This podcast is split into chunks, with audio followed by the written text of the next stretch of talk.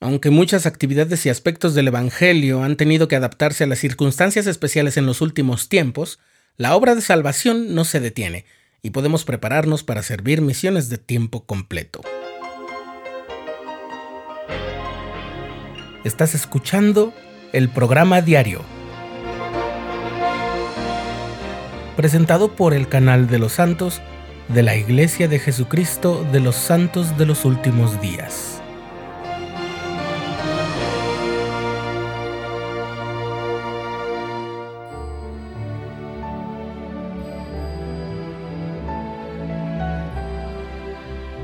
Está muy claro que la obra misional de la Iglesia de Jesucristo de los Santos de los últimos días es una de sus facetas más simbólicas y trascendentales para la vida de la gente que conoce la Iglesia y para la vida de quienes sirven en ella.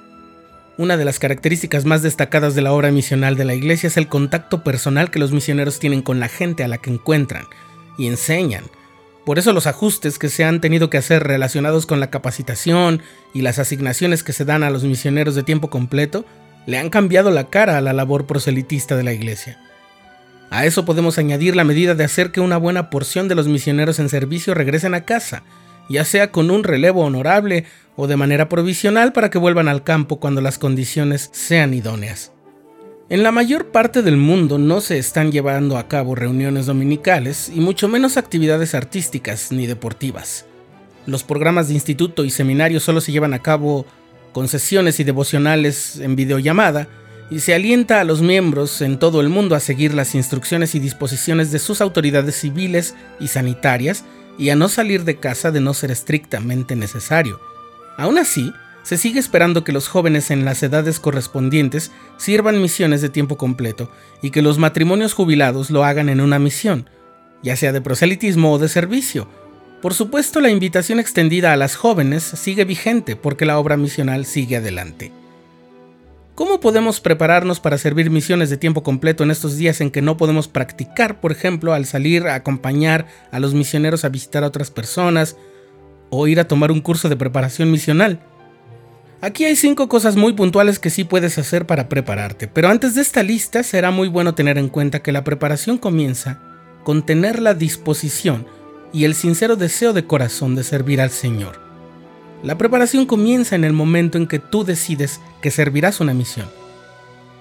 Ya sea que lo hayas decidido cuando eras un niño pequeño y pensaste en llegar un día a servir una misión en un futuro, o que te hayas unido a la iglesia hace solo unos días y ya tomaste esa decisión, o que tu cónyuge y tú hayan decidido servir una misión juntos.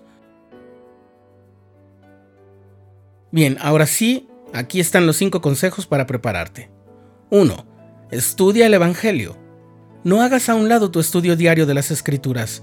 Mantente constante en los programas de seminario, instituto y ven sígueme.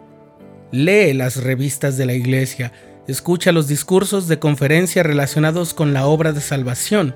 Aprovecha esta oportunidad y los numerosos recursos que hay para tu estudio del Evangelio. 2. Mantente saludable. Entre más saludable estés, serás un misionero más eficaz porque serás capaz de concentrarte mejor en servir a los demás sin distraerte. Por supuesto, no podemos garantizar que estamos a salvo de toda enfermedad, pero nuestra fortaleza nos puede ayudar a superar los desafíos de salud. Ajusta tu estilo de vida para que te reporte un estado de salud satisfactorio. 3. Mantente saludable. No, no está repetido, es solo que esta salud es la mental y emocional. Sí, es un aspecto imprescindible. Las condiciones y enfermedades mentales son tan reales y serias como cualquier padecimiento o condición orgánica. Y si no los padeces, también debes asegurarte de no estar expuesto a lo que pueda llevarte a los riesgos de padecer algún trastorno. Si ya lo padeces o ya tienes una condición mental o emocional diagnosticada, haz los ajustes señalados por los médicos que te tratan. Ora, ten fe, cree en el Señor y procura toda la ayuda que esté a tu alcance.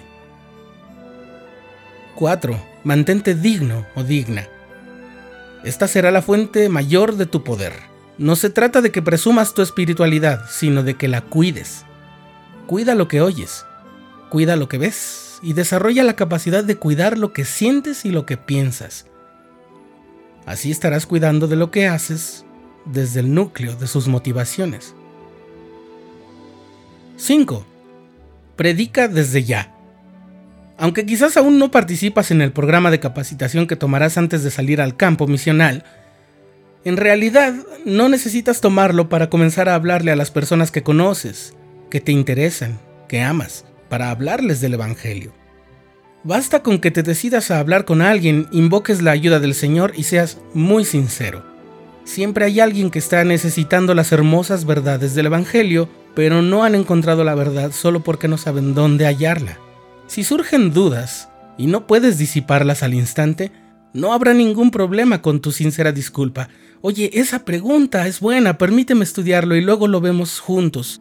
Esa sería una forma muy honesta de enseñar el Evangelio. Para terminar, mantente lo más entusiasta que puedas. Recuerda tu meta y eso te impulsará. Eso también cuenta para los matrimonios que pueden llegar a prestar servicio cuando lleguen a estar jubilados. Y como dice el Señor en Doctrina y Convenios, recuerda que el valor de las almas es grande a la vista de Dios.